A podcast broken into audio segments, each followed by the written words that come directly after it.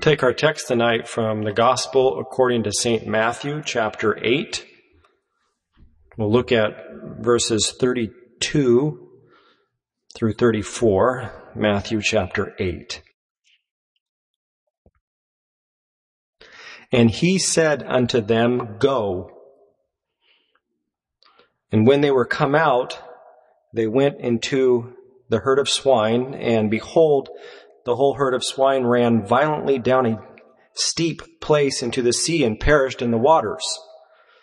And they that kept them fled and went their ways into the city and told everything and what was befallen to the possessed of the devils. And behold, the whole city came out to meet Jesus. And when they saw him, they besought him that he would depart out of their coasts. If you have a, a red letter Bible, you might immediately notice that in verse 32, we have just one word written in red. That, of, of course, is the word go. Jesus said just one word. This eighth chapter of Matthew's gospel, it's one of the most, I guess we could say, beautiful displays of the power that there is in Christ's words. Sometimes it might be one word, a, a, brief phrase, hardly a sentence, but there's power in the words of Jesus. The Lord, he, he did and does an exceptional job of getting directly to the point. He, in fact, he does a perfect job of getting to the point and as such, changing a situation, changing a circumstance, just by way of one word, transforming a person, making a complete difference in someone's life, something supernatural. The Lord was very calculated and he was very deliberate in the words that he used. Have you ever felt like you said too much? Well, of course, we all have uh, more than once for sure, according to Verywell health there are four categories of excessive talking. We may have all fit here at some point. There's pressured speech. It's rapid, urgent speech to the point that others may find it difficult to interpret or to get a word in.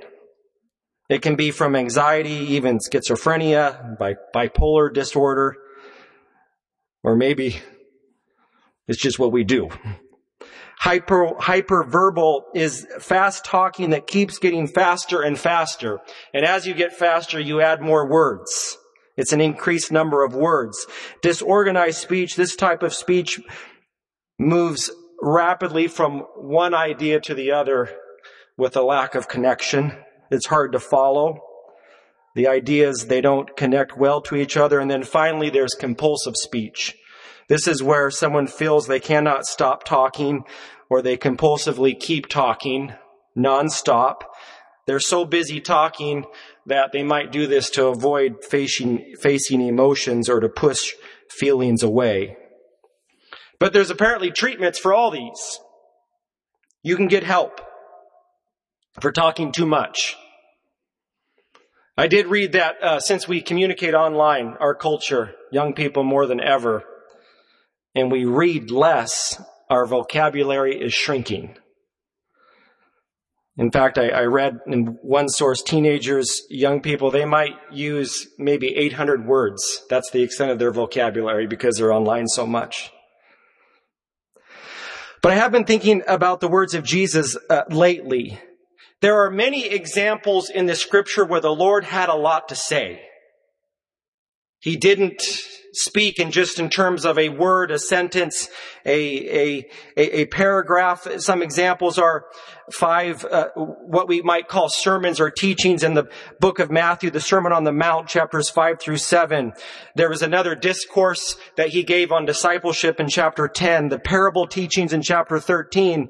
Uh, uh, there was a discourse on community of faith amongst the believers, chapter 18, and then we know very well chapter 24 and 25 of Matthew's gospel where he talks about future events, and time events, the return of Christ.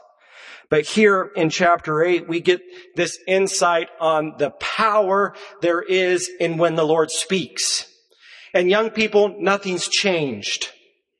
There's just as much power in the words of Christ as there was back when he walked the shores of the Sea of Galilee. There's just as much power in his words for you and me here tonight. In the first four verses, we find a leper. He comes to Jesus and we know he was an outcast. He had a death sentence. Emotionally and physically, he probably was in a terrible, terrible amount of pain. But he has faith and he comes to the Lord asking to be healed. And the words of Jesus are simply, I will be thou clean. That's all the Lord says.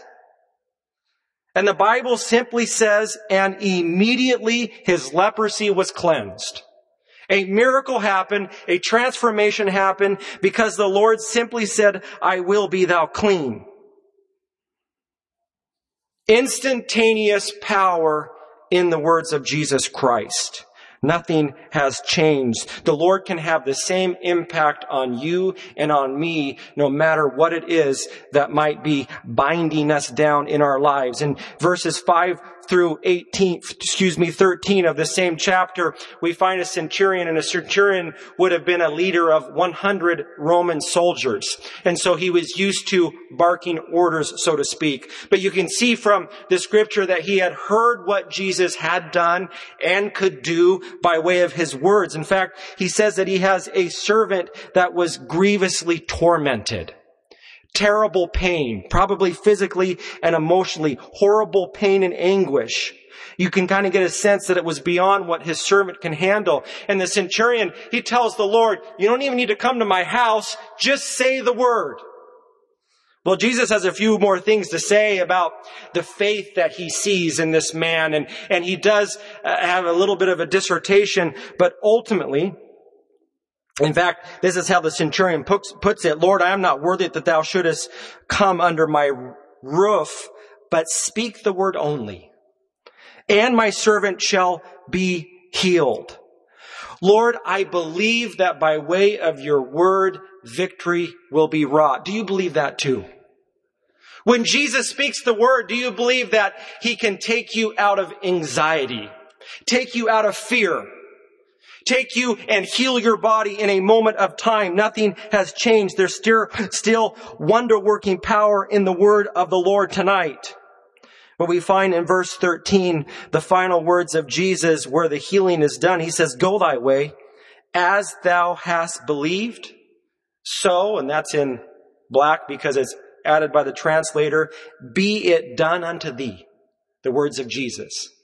So he didn't even need to go to his house, but because of his faith, the words of Jesus had an impact in his life. And in fact, the, the, the servant was healed that very hour. Something was done. A testimony was had. But the key here was faith. The leper, when he came to Jesus, he had faith. The centurion, when he came to Jesus, he had faith that the Lord could do it. In fact, in, further on in verse 16, in this particular section of Matthew's uh, gospel, the eighth chapter, it doesn't even have the words of Jesus. It simply says, They brought unto him many that were possessed with devils, and he cast out the spirits with his word, and healed all that were sick it simply says, with his word. The word of the Lord. And in uh, verse 26, the scripture says here again in chapter 8 that the Lord simply rebukes the winds and the sea with his word. That there was a great calm. Again, the word of the Lord. It says, and that there was a great calm. He, the word of the Lord has supernatural control over the environment around us. And finally, in our text, we see two possessed with devils. Yeah, they lived in tombs. They lived in caves. In fact, the Bible says here that people didn't even want to walk by where they lived because maybe they heard what was going on. They heard commotion. It probably wasn't safe. You can only imagine how bad it must have been. But the Lord knew that he only needed to say one word and that simply was go. And imagine that the change in those two individuals' lives. Just like that, uh, the blink of an eye, so to speak, or a snap of a finger, they were completely transformed. About face was made for these two. Imagine the change. Imagine the difference. Sanity returned to their minds and to their bodies, and victory was wrought because of one word by Jesus. You know, for many young people today, there's a crisis. Some call it a mental health crisis. Addiction. Young people that might be filled with anxiety, fear, even loneliness, depression. In fact, I, I, think maybe we hear about it more and more each day because of the culture, the, the, the media culture, the online culture, however you want to term it, that we live in today. I was, I was anxious lately. I was traveling home a couple weeks ago on a work trip and I was at a small regional airport back east and I was leaving early in the morning to connect to they say it's the busiest airport in the world. So I got to that regional airport. It was about 3:30 Portland time. I was supposed to be home by noon. We got on the plane, we boarded, and the pilot got on and said, you know, there's some error messages on the plane. We have to restart it. A lot of times that works, he said. Older planes, he even mentioned. And so he restarted the plane, fired back up, and after a while he said, well, we have to do it again. So he did it again. Then after a while he said, okay, I think we're okay. And then he said, but we're going to have to uh, put the the stuff on the, the planes for de-icing and that's going to take a while. And this, by this time we were past when we should leave and I had a short connection. Well, we landed, uh, took off. We landed a couple hours later where I was supposed to connect and I was watching the clock and I didn't think I could barely make it. I was ready to just hop out of that plane and we were just about pulling up to the gate and their gate was right there. We could all see it. And the pilot got on and said, well, there's our gate, but the plane that just left that gate, he's got mechanical problems. So he's coming back to that gate. So we can't dock at that gate. So I was pretty anxious at this point. We ended up getting to the gate, uh, some other gate, and with all my might, I ran to my other gate, and I missed it. And then they said, well, we can re- rebook you. And then they started, they sent me to the help desk. There's a lot of help desks there. And they said, well, there's really not any way. And this is in the morning. There's no way to get back home to Portland today. And then they finally found a way, you know, we'll send you through Los Angeles and we'll get you home tonight. So that was fine. And they printed off a, it kind of looked like an IOU ticket and said, you've got seats and you are good to go. Uh, you take that next flight. And I trusted them. So a couple hours later, I took a flight to Los Angeles. When I took that flight, I tried to get them to print off my next flight to Portland that night. And they hemmed and hawed and said, well, you have a seat. And it had a number on it where I was supposed to sit, but apparently it wasn't a ticket. So, I got to Los Angeles and I had the same problem. We were late. So I was going to run to that Portland flight. It was the last flight out. I got off that plane. I ran there. They started to board that flight. I gave them that document. Apparently it wasn't a ticket. And they said, we're going to board. We can't help you. You need to go to the help desk. So I ran to the help desk. There was nobody there. There was multiple people waiting. I banged on the door at the airport of the help desk, which I don't think you're supposed to do, and nobody came. At this point, the Portland flight had been boarding for quite a while, and I was rather anxious. And other people were anxious too. And yeah, this was the last flight out. I was hopeful to get home that night. So I went to some random other gate and I said, to explain to them what happened. She looked at my documentation, logged in, and was going to try and get me a seat. It's not possible. They didn't do it right. And then she started to get very anxious because the Portland flight was going to close its doors in like 10 minutes. And she started to cry and get very anxious. And I, I didn't really know what to do. And pretty soon it was the only way you can get on that flight is if you buy a ticket. And so I gave him a card. I figured I'll call and get it reimbursed because they owed me to get home. I gave her a card. Well, her card reader didn't work. She was very anxious, and at this point, we were like three or four minutes from the gate closing. They called the gate and said, hold on. And after a while, they got the card to work. She ran with me to the Portland gate. Nobody else was getting on the plane. It was closing. It was it. They were done boarding. They just gave me a paper and said, get on the plane. You're okay. So I ran on the plane. I made it. I was so excited. And I called Allison. I made it. After a while, the lady from the gate said, let me see your ticket. Didn't have my name on it. They booked somebody else. So I didn't really have a seat, I guess.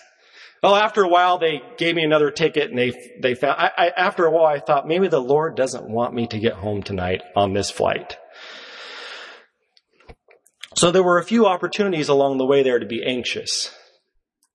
But I know in today's day and age, anxiety can overwhelm somebody. And I believe that Jesus can break those chains tonight, young people.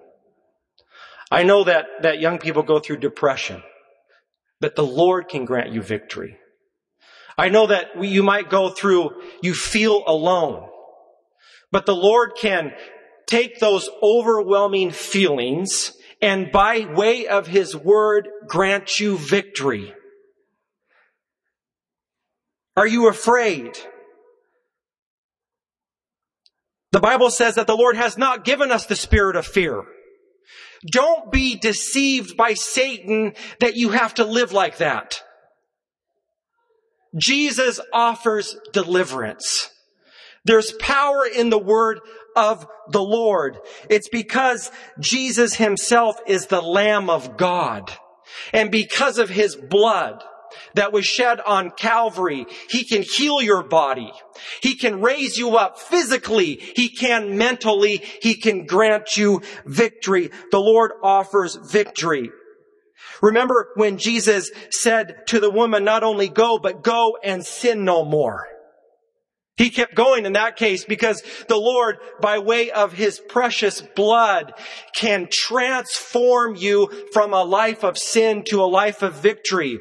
The testimonies we've heard back on, uh, in the days when the church was on Front Street or Burnside where somebody would stumble into the church and in a moment of time at the altars of prayer, the desire for drugs and alcohol would be diminished immediately.